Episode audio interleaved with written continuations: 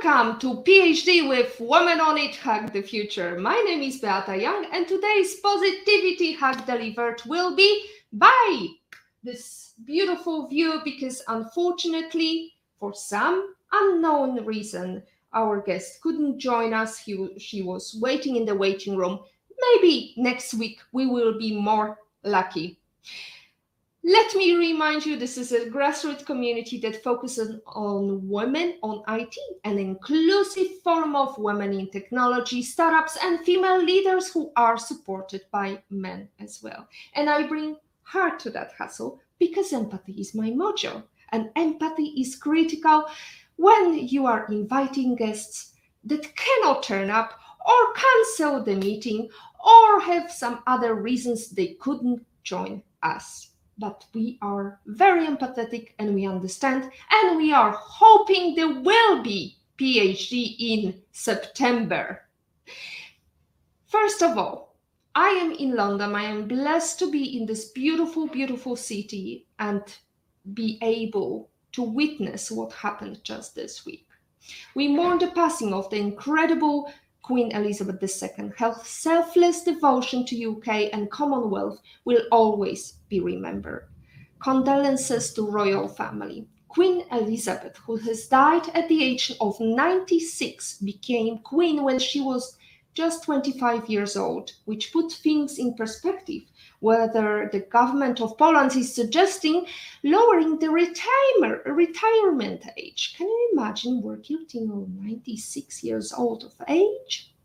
During her seven decades on the throne, she guided the UK through a period of great change.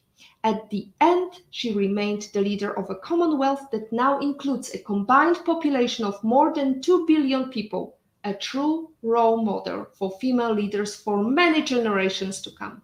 The monarchy she represented may be 1,500 years old, but the most recent Elizabethan era will be remembered as one of the enormous technological, social, and scientific progress. One of her last acts as queen was to formally appoint Liz Truss, her 15th prime minister, third female prime minister this week in uh, last week in Balmoral. The queen Ms. Truss said was the rock on which modern Britain was built.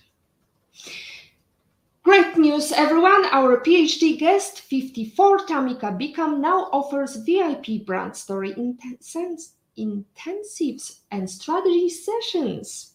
Time to iron out your content marketing and storytelling strategy with Tamika.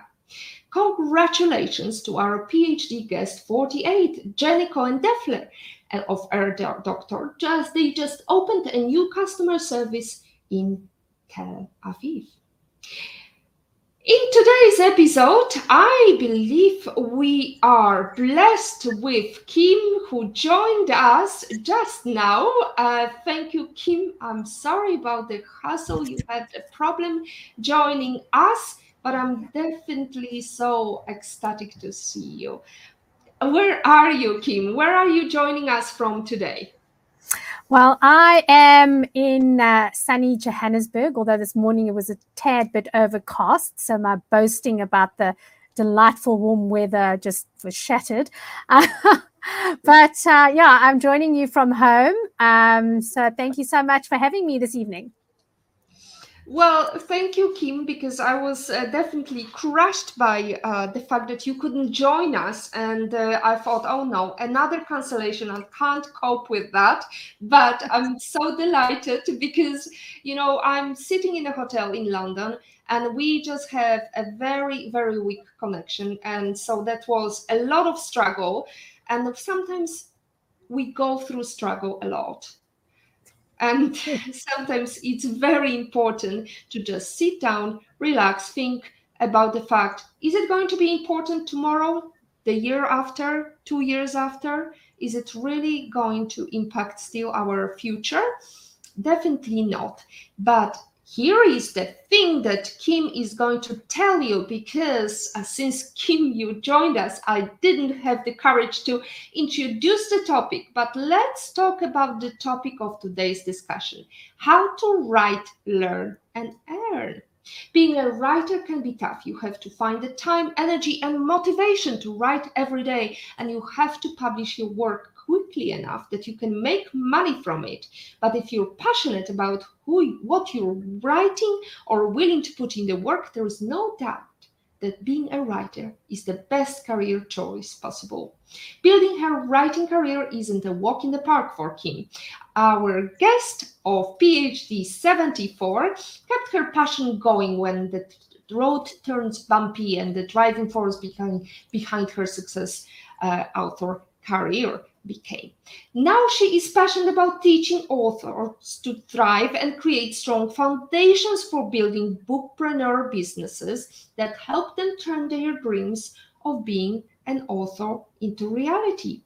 Kim is a South African born author who writes about medieval fantasy series. She's a speaker, trainer, and bookstore owner who has been an entrepreneur for over 20 years. And in that time, she has helped hundreds of authors, brand managers, and entrepreneurs build their brands. She was a winner of a Regional Business Award, a recipient of the Punch Woman of Wonder Award, and has been featured in publications such as Cosmopolitan and Destiny Mag- magazine, and served as the vice chair for the Johannesburg Business Women's Association. Kim, we met you during um, our previous PhD. I believe it was with Natalie Abrams, who was um, trained by you. Is that correct? Well, I assisted Natalie with her um, with the launch of her book. Um, one of the services that we offer is um, we help authors to format their books, um, work on their keywords, um, open up their Amazon accounts, uh, those kinds of uh, author services. Because when you're starting out, you know nothing. Um, and so it's great to to have someone that can assist you along that path. I had someone that helped me uh, through that journey, and so I have a passion for assisting authors in that way. Well, so let's start from the beginning. How do you start if you are dreaming about becoming author, but you don't know how to even get there? Well, the first thing is that you have to write. Um, and part of that is overcoming that little voice inside your head. So, um, by way of a story, I. I always came up with these little stories for my kids. Um, in South Africa, we've just gone through phase uh, six of load shedding, which means that we can have load shedding or, or uh, electricity cuts six times in one day, which is absolutely terrifying. Um, but the first time we started going through this, it was uh, our family was completely unprepared, and I had a, a little girl um, who was scared. She didn't know why the lights couldn't come on. I couldn't tell her when they would. Um, you know, we, we didn't have any gas cookers. We had nothing like that. And it was freezing. It was in the middle of winter.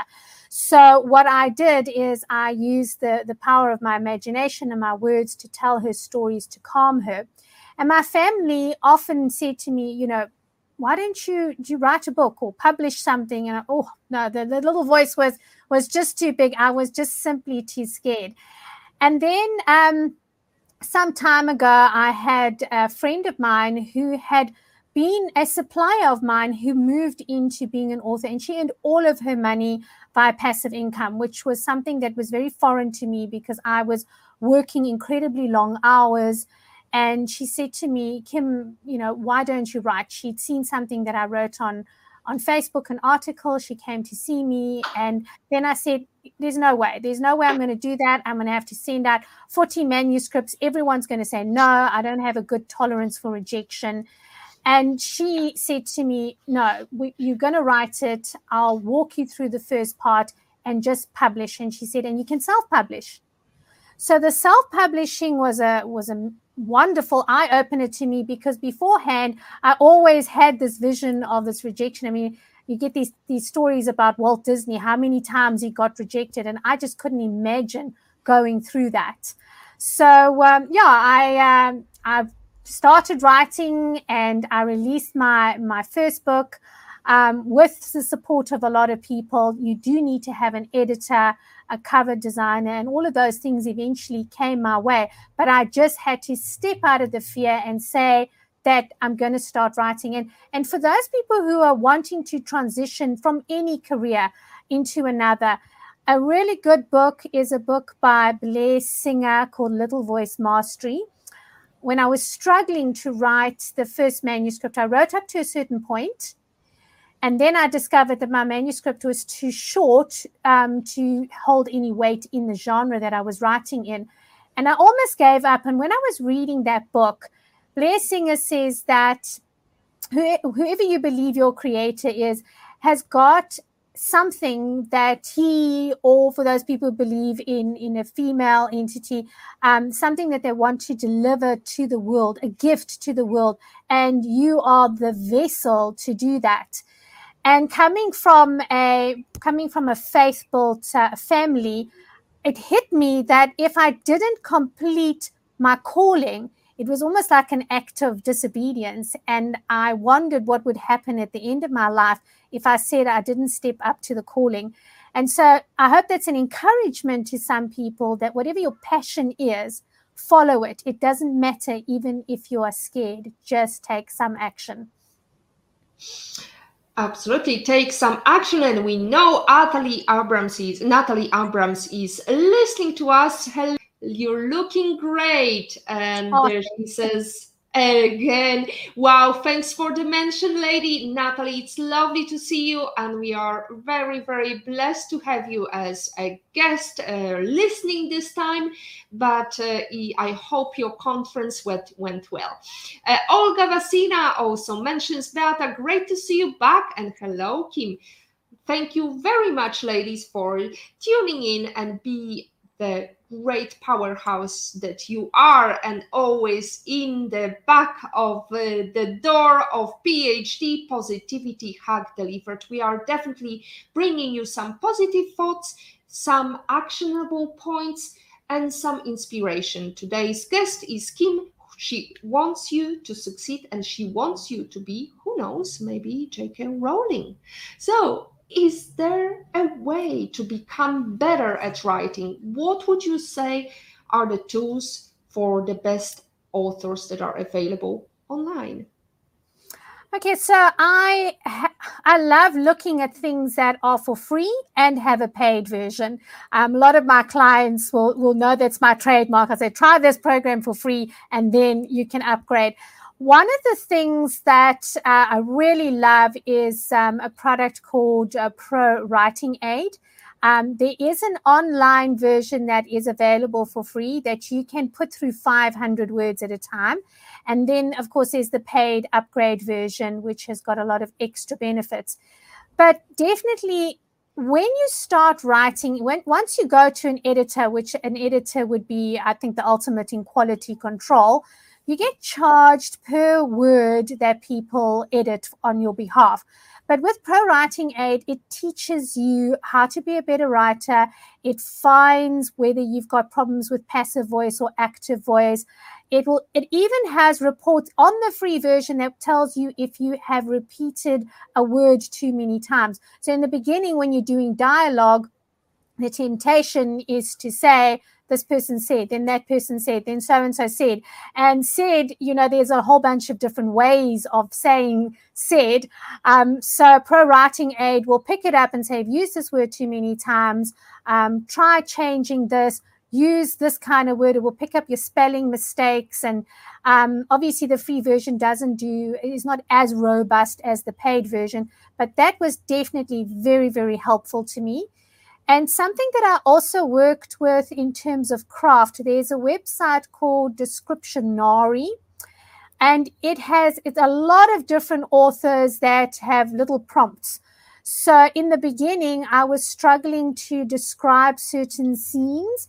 And it's quite interesting because people who read my work say I write very descriptively. They can imagine being in that scene. But what I did with that is I would I would type in anger and I would see what other authors were writing about anger. Um, obviously, you don't plagiarize whatsoever, but it can give you hints and say, you know, that the, the blood was coursing through my veins or my stomach felt like it was in knots. Uh, they give you different ways of describing things, and that just helps you to to um, to prompt you to get the words out. Another thing that I also do on a regular basis is on a Thursday evening, they, I have an accountability group. I don't manage the accountability group, it's another author that I know.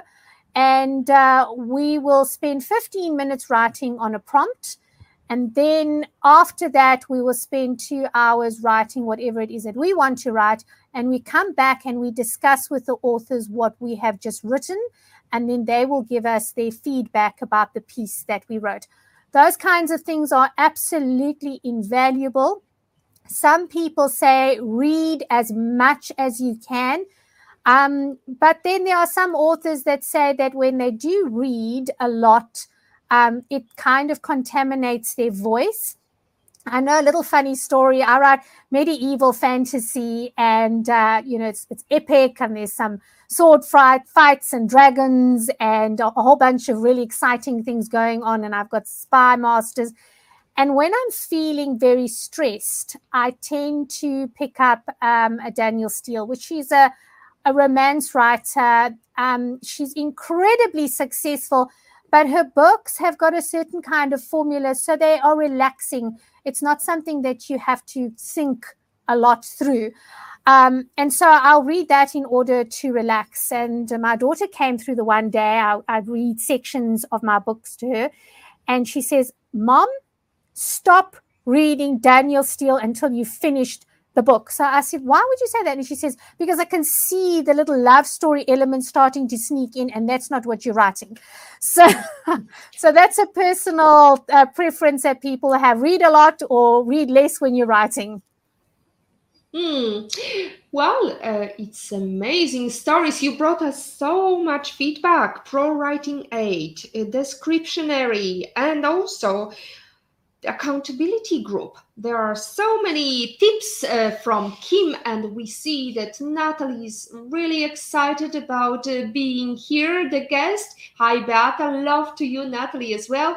Thanks, Beata. The fifth conference was awesome. Zanzibar is amazing. Already taking bookings for the sixth annual conference. Bravo, Natalie. We love your conference and what you're doing with your books, with stories of different females, of different upbringings.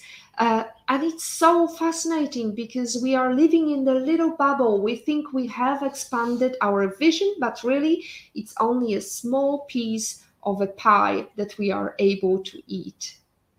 Now, uh, let me focus on what I'm doing best rather than thinking about literature. Let's focus on some questions uh, that we want to uh, ask our lovely author, Kim. So, your personal story you were in a business world and something prompted you to write your first book. Can you bring us the whole story, how you started? Okay, so I've been an entrepreneur for over 20 years and I was in the corporate gifting space. Um, many of our clients were event coordinators. And I, I loved bringing brands to life and creating experiences for people. But one of the things that I noticed is it's an incredibly cutthroat industry. So you do have that element where they will ask you for ideas, you give the ideas, and then they take the ideas and they give it to someone else and come in at a lower price. So you end up in that industry, you end up working incredibly long hours. And I had this one particular client. She was a she was a, a wonderful uh, woman. She produced a lot of sales for our for our business. And I used to say to my family when she calls, we're dropping everything because we have at least a 70% chance of closing that deal.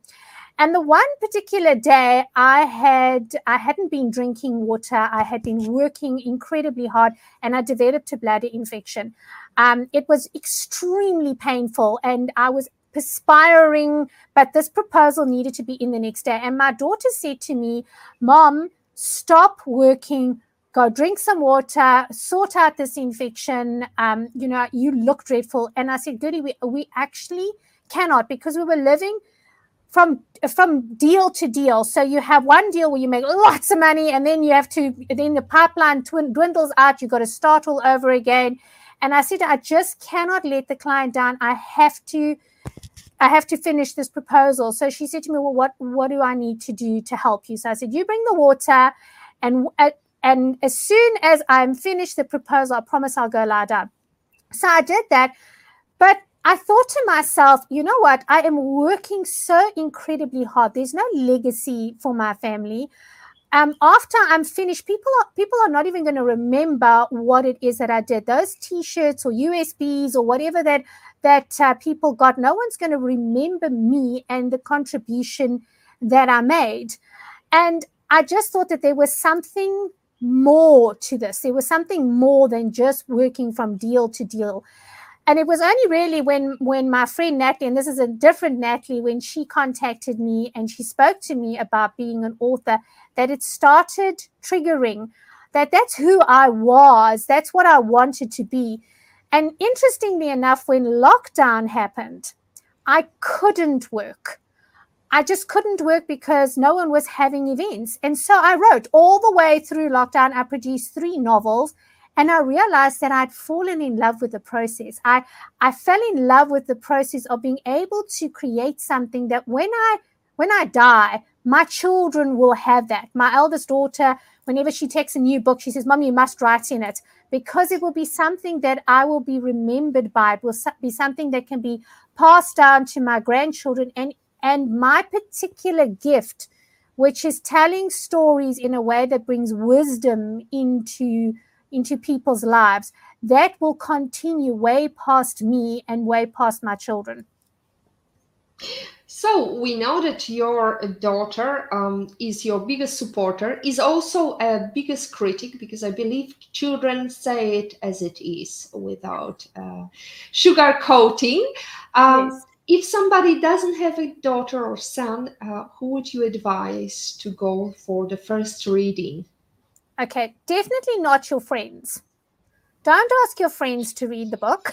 um, try and find someone that has got that balance that's not scared to tell you that there's something wrong because you know i've got these visions i don't know how many of the guests have watched pop idols or america's got talent or that kind of thing you know, there you are singing in the shower, and someone says to you, Oh, you've got such a lovely voice. But when you go out into the world, you completely humiliate yourself. And you actually, what you needed is you needed to have a singing coach that says, Please, you are not a singer. Now, you have got people that will steal your dream, but I would definitely say when you have your first book, give it to someone that you can trust because there are people that steal your books. Um, give it to someone that you can trust that can read through it and give you honest feedback. You know, that was a lesson that I had to learn. And, and feedback is something that whether you're an author or whatever business you're in, you must be able to take feedback because feedback is not a rejection of you as a person. I struggled in the beginning. I used to listen to my editor and I used to feel like a rebellious child no, I want to do it my way. Um, but I had to say to myself, she is my quality control expert. You know, my mom used to work for a for a company in South Africa called CNA.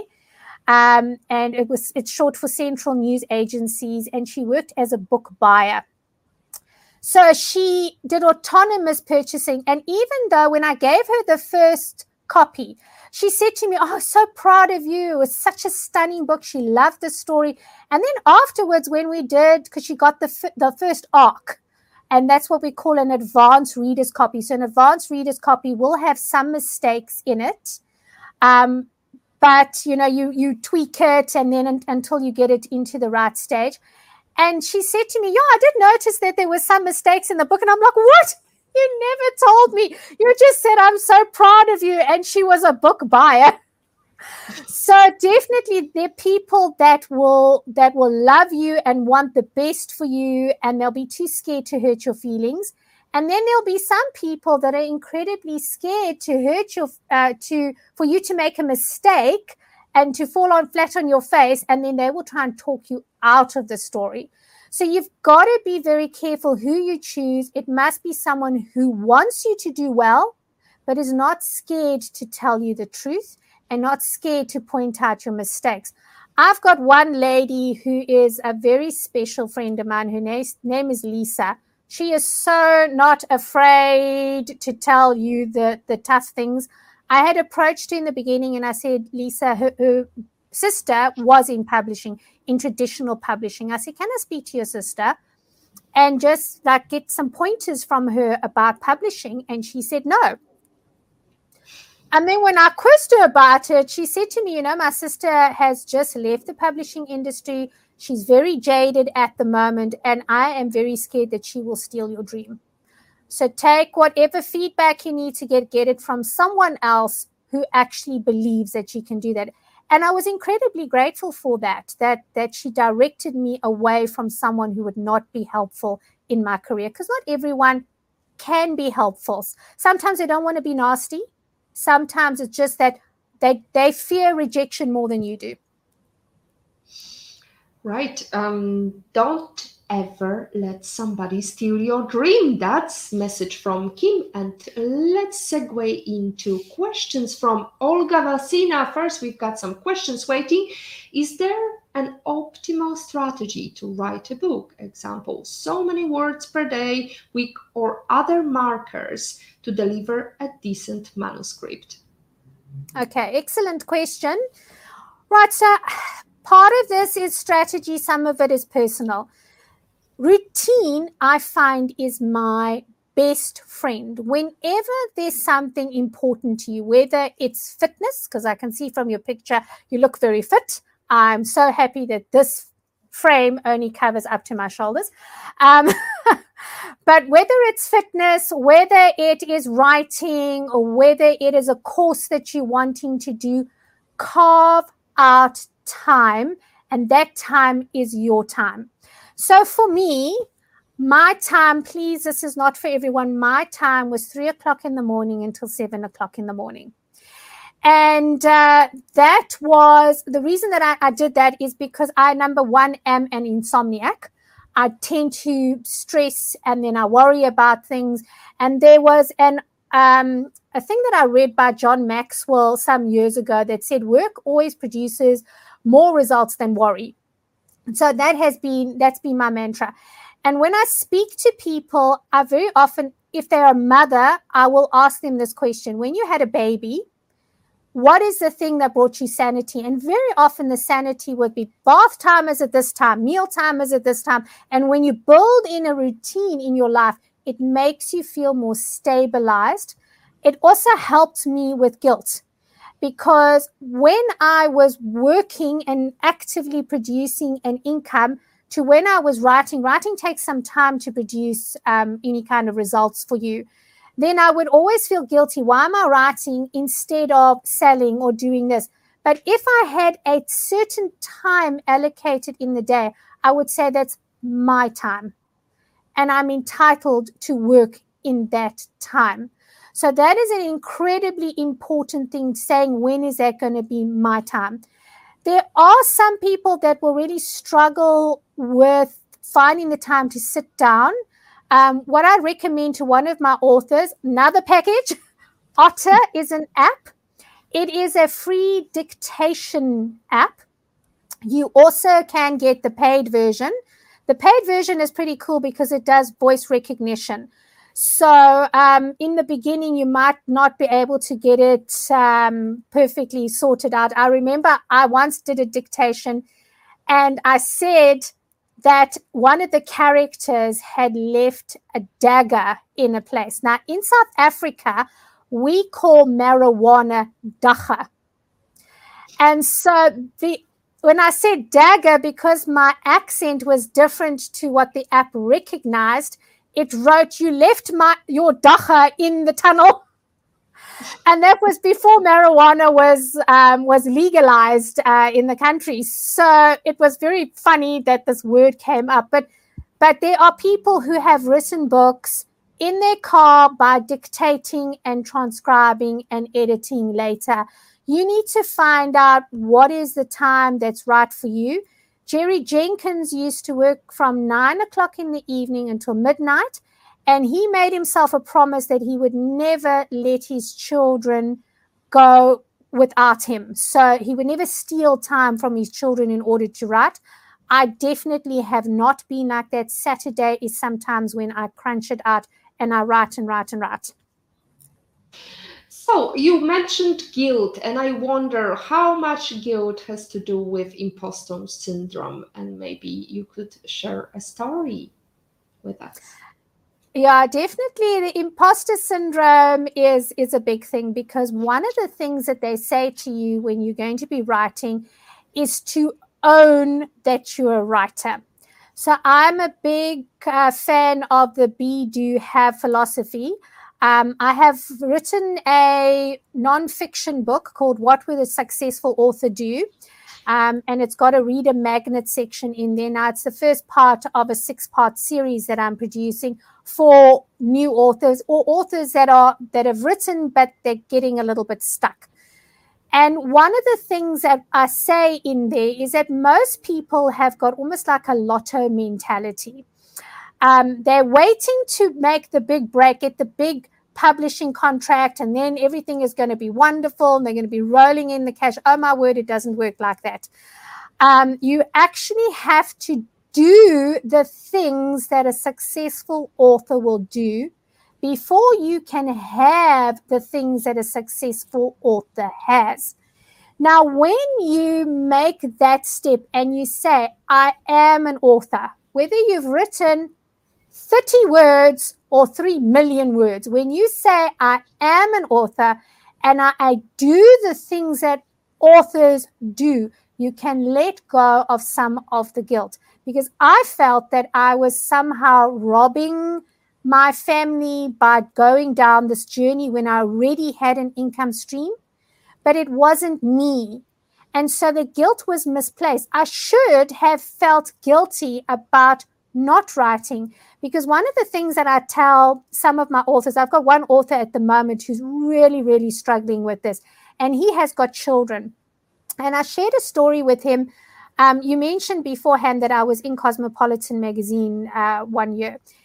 And with Cosmopolitan magazine, they ask you a whole bunch of questions in advance. They don't publish every question. They ask you the questions and then they choose which ones they're going to put in the publication. And I was going through an incredibly difficult time at that time. I was a single parent. I I was just incredibly depressed and I just couldn't quite see the journey ahead for me.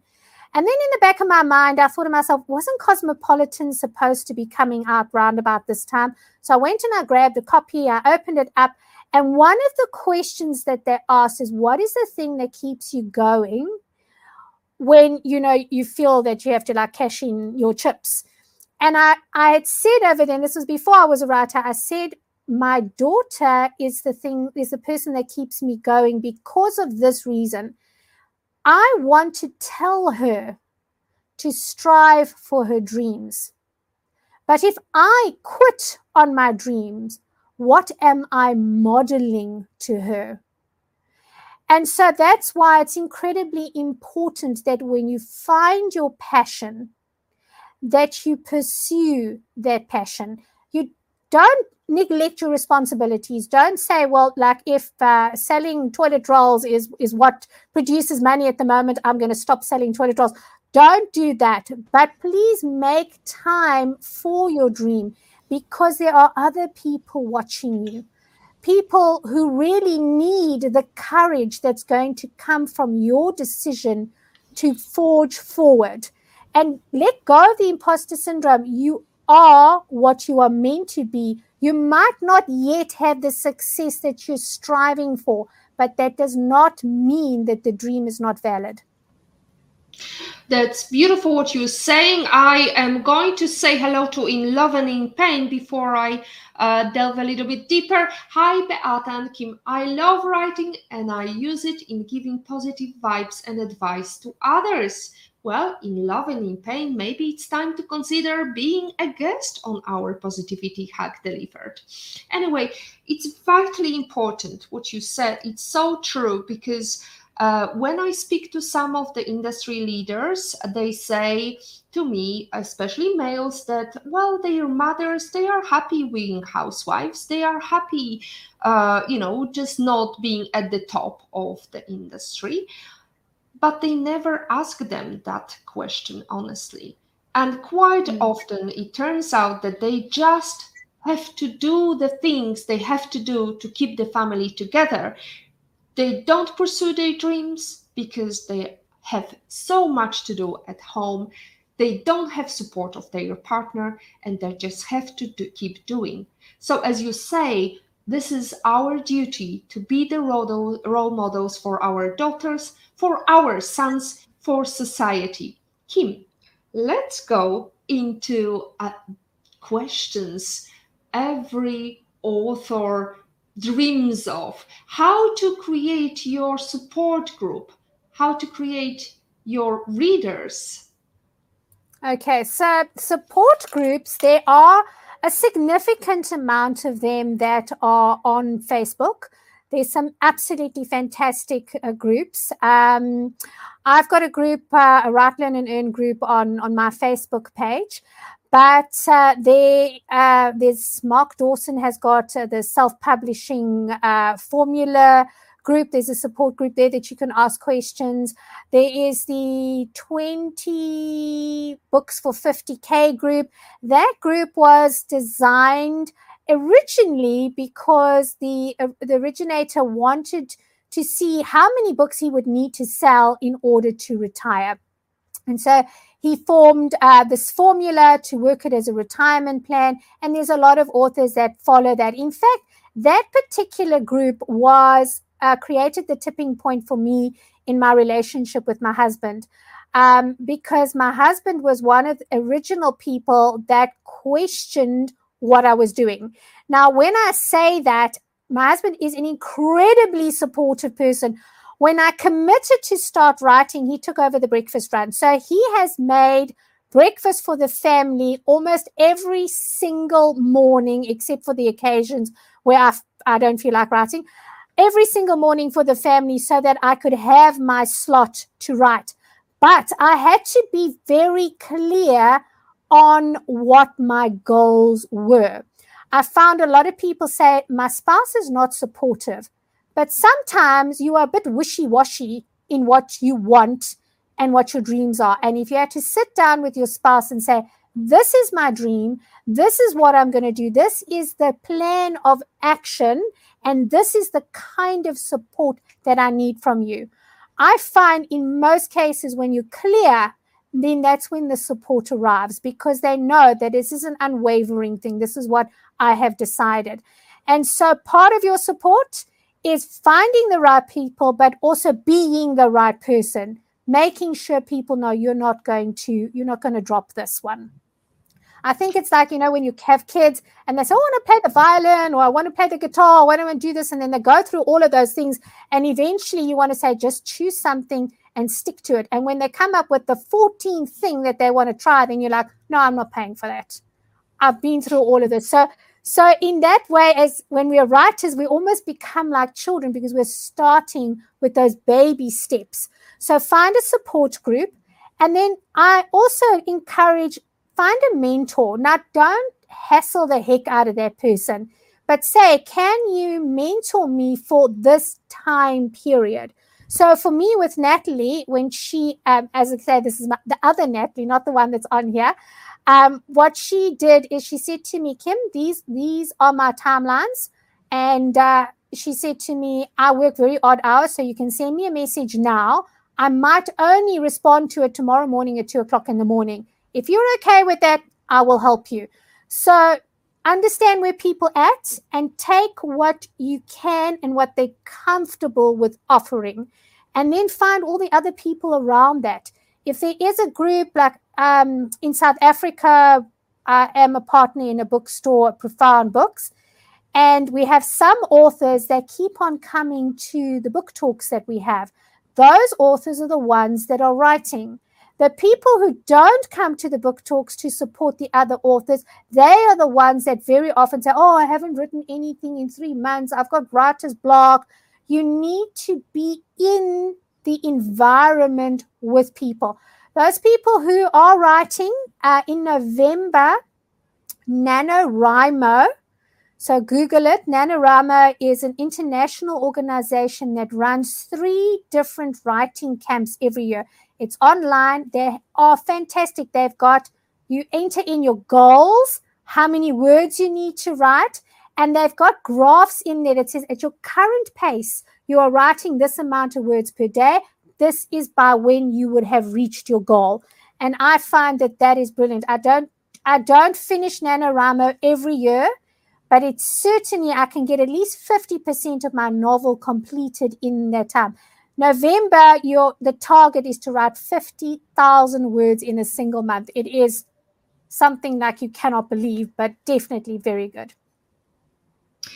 We are just sharing with you some of powerful tools. Uh, we are going to share also the link to NaNoWriMo. Uh, that's a tongue whis- whisper, uh, whisker and a half. Uh, we have a question from Olga Vasina. Thank you, Kim. How much time do you spend marketing your books? Is it equivalent to the time you spend writing the book? And also, I think it's a very important one. Can somebody without marketing background do the marketing themselves? Okay, excellent question. Um, send me an email and then I will send you the tool that I use the most in terms of marketing but um, yeah you you have to put your marketing hat on like like i said before and there's some authors that feel that this is like a lotto thing you're just going to win the lotto so the first thing in in this book that i've got the reader magnet it actually shows you some of the marketing tools that uh, that you can use you start building an audience quite early it seems weird because people will say, but I don't even have a book. Why would I be doing a newsletter? Newsletters are one of your best friends. The reason that the newsletter is your best friend is um, places like Amazon, Apple Books, all those retailers, people who go and buy books from them, they are Amazon customers. They are not your customer. Amazon is not going to tell you, oh, by the way, Sally bought your book. You don't get that information. That's their database. So you are vying against lots of other authors and you want to build a reputation with your author. So I always say, get yourself an author website. Now you can do one on, um, oh, my mind has just gone blank for the moment. WordPress. WordPress does allow you to do free uh, websites. There are a couple of others that do free websites. I'm not a fan of the free websites. Um, sometimes it can be advertisements on there. You don't have a lot of control. And if someone decides to pull the rug out from underneath you, well, then you've, you've lost that opportunity. But if you absolutely cannot do anything except a free website, do it. Create a reader magnet. And a reader magnet can be a short story. Short stories are around about 2,000 words. So it doesn't have to be a massive novel what a reader magnet is, and this is what I discuss in this book that I've put the link for. And by the way, when we put the link in over there, that book is for free. So get it. It's for free on, on Amazon and it's for free um, on, on my Write, Learn, and Earn website. But get it is absolutely free. Read it. You're going to find a lot of helpful hints about that and I discuss specifically the reader magnet. So, what people do is when they get a reader magnet, they give you their email address in exchange for the for the free story or book, and make sure that your cover is good. Get yourself a cover designer. There's a lot of really reasonable cover designers on Fiverr.com. Do not do it in Canva unless you are a trained graphic designer who has studied about what the science of book covers, do not do it yourself. get someone to do it for you, have a decent cover. If you absolutely can't afford an editor, go for the pro writing aid and then enter into a beta reading program. Now, that's or beta. I was told the other day, I'm not allowed to call it beta, it's supposed to be beta. Sorry for all of those people that I spell pronounce it incorrectly. But start building your audience. So what I do is when I started writing, I started building this this newsletter database. I started with 68 people. Most of those people were not even interested in the thing that I had to write. Not many people like books about dragons and medieval fantasy. I call my books like Game of Thrones meets Francine Rivers, so Game of Thrones with a moral fiber. Um, and so not everyone wanted to read that. I had to find my target audience. Now, when you've got a website that shows the kind of read a writer that you are, and you've got to read a magnet which gives a sample of your work, then people can see whether they like you or they don't like you. And then you deliver valuable content every second week minimum. I do mine once a week. If you do it once a month, you're not going to build. You're going to build very slowly. So build it at least every second week. And when you make your cup of coffee in the morning, put in a big dollop of patience and perseverance to flavor it as well, because it's going to take time. So you want to build up that audience. A little thing that people don't know is that many of the traditional publishers now are asking for people to have a following. They don't really care as much about the content of your book as your ability to sell because they have to invest in you. And if you are not able to sell that book, if you don't have a following, then they are not interested in working with you. So that is definitely my advice. Start building your following, build a sample of your work, and get into programs that are going to allow you to do swaps with other same genre authors. Thank you. That's a long, long uh, uh, well, a long history of uh, what to do if you want to be best-selling author. Thank you very much, Kim. And uh, based on your comment about network, building your network of future leaders, I would like to remind our lovely audience about our PhD number 30. We had Mark Newsom who was talking about how to gain your first customer and build a stream of clients by creating your newsletter, by building that customer relations management. And whether it's a business or whether you are considering becoming a best selling author, this connection is irreplaceable. It's not like Facebook that all of a sudden can ban you or duplicate your data. This is something that you can own and you can send Uh, to your clients, to your future readers, and they can give you valuable feedback that you need. Kim, before we finish today's conversation, I'm mindful of passing time. I wanted to ask you one very important question. Imagine the pandemic is over and you can invite any person to have breakfast in the world who would you love to have a private breakfast with and which place would you choose? Okay so i would definitely say that would be uh, jesus christ. I'd have a, a meeting with him. And it's not for the religious reasons that people would assume.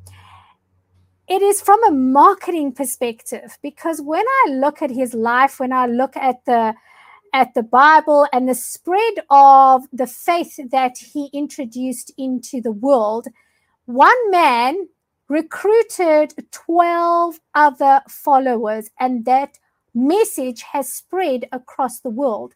So, if there was ever a person that could build a following that knew something about marketing in the way that he applied it at the time, I would definitely speak to him he was a storyteller, which really appeals to me. And uh, yeah, I'd, I'd probably move him into this particular time frame, and I would say to him, without Facebook, without Twitter, without all of the social media, what would be the key things that you would tell other people to spread your message so that it becomes viral? Because I think that I could get some really interesting insights from him. Well, as a bookworm, I need to ask you also what is the number one book you can sit and think, oh, I wish I read it before I started my career as a writer? Um, I'm not saying that it would be my career as a writer, but just my career in general. I would want to, I would have wanted to have read the One Minute Millionaire. Um, it's by the same author, I can't remember his name, from Chicken Soup for the, the Soul.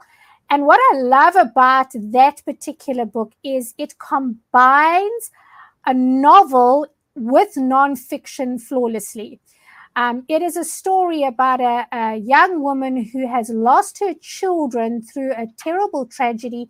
And the only way she can get them back is by making a certain amount of money in a certain time. And so it's quite gripping the story. Um, it, it was it was terrifying for me as a mother. But what they do is they recommend certain business principles to her. And on the one side of the, the page is the story, and on the other side of the page, they write down what those business principles are and how you can apply them to your business. And that was fantastic for me because I've got lots of nonfiction books and I don't always finish reading them.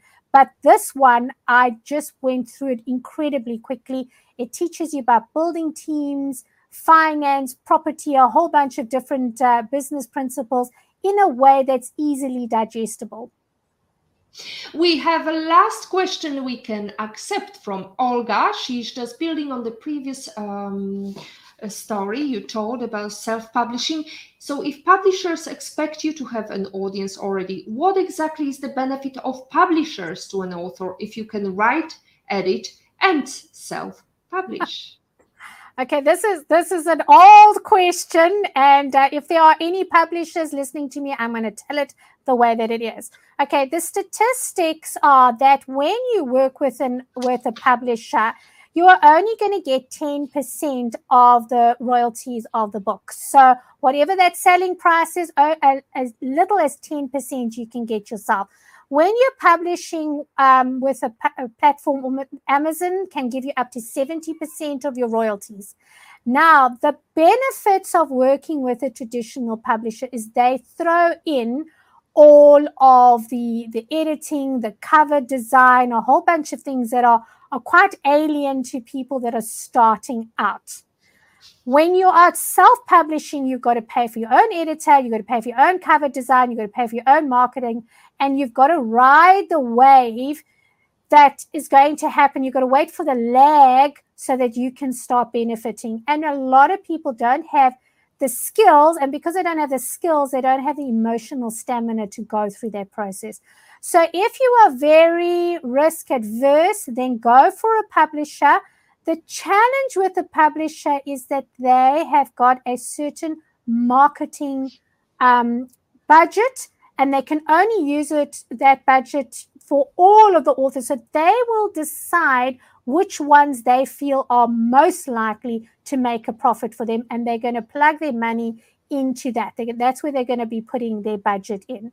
Um, so, so that means that your chances are that you're actually not going to make it as well as you would if you are self published. Having said that, there are some excellent book promoters that will work with someone who is traditionally published. They'll send them on blog tours, that kind of thing. So if you've got the budget to do some of that private marketing yourself and you don't want the hassle of stock and reprints and that, then go with the traditional publisher.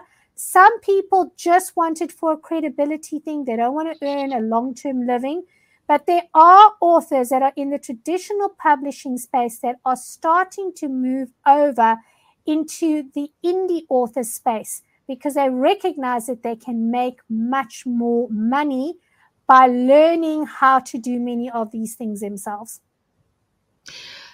Excellent. Or just follow Kim Vermaak on her website. She gives lots of hints and tips, and she is definitely uh, like a self publisher prophet. Um, Kim, I wanted to ask you about your life lesson quote and how did it change you? Okay, so I think I did uh, hinted it beforehand, but it was definitely from John Maxwell. Is that work produces more results than worry? You know, we spend a lot of time worrying about what's going to happen in the future, worrying about our kids, what you know, all kinds of things. And at the end of the day, just take action. You might botch up, but then you learn. There's a, a saying that says sometimes we win and sometimes we learn. Do not, do not discard the power of the present. Just take action. And as you mentioned before, it's discipline, routine, and finding your calling. I would like to add as well my recently favorite quotation, which is We are not striving for perfection, we are striving for progress. And that's all from today's PhD Positivity Hack delivered by Kim Vermaak. And to stay updated and ensure you never miss PhD, follow Woman on It and turn on notifications to be alerted once a video has been released. If you don't have to, time to read, you don't have the time or the tools to write. Simple as that, said Stephen King. As always, our positivity quote comes from positive thinking only and goes look for something positive in each day, even if some days you have to look harder. And definitely that was something we can take from today because we had to wait for Kim and she arrived. If you don't like something, change it. If you can't change it, change your attitude. My favorite author, Maya Angelou, said, Today is your day to hug the future, hug the positivity you want. And thank you once again, Natalie Abrams, Olga Vasina, in love and in pain. And thank you, Kim, our lovely guest today. Goodbye. Thank you so much for having me. Thank you.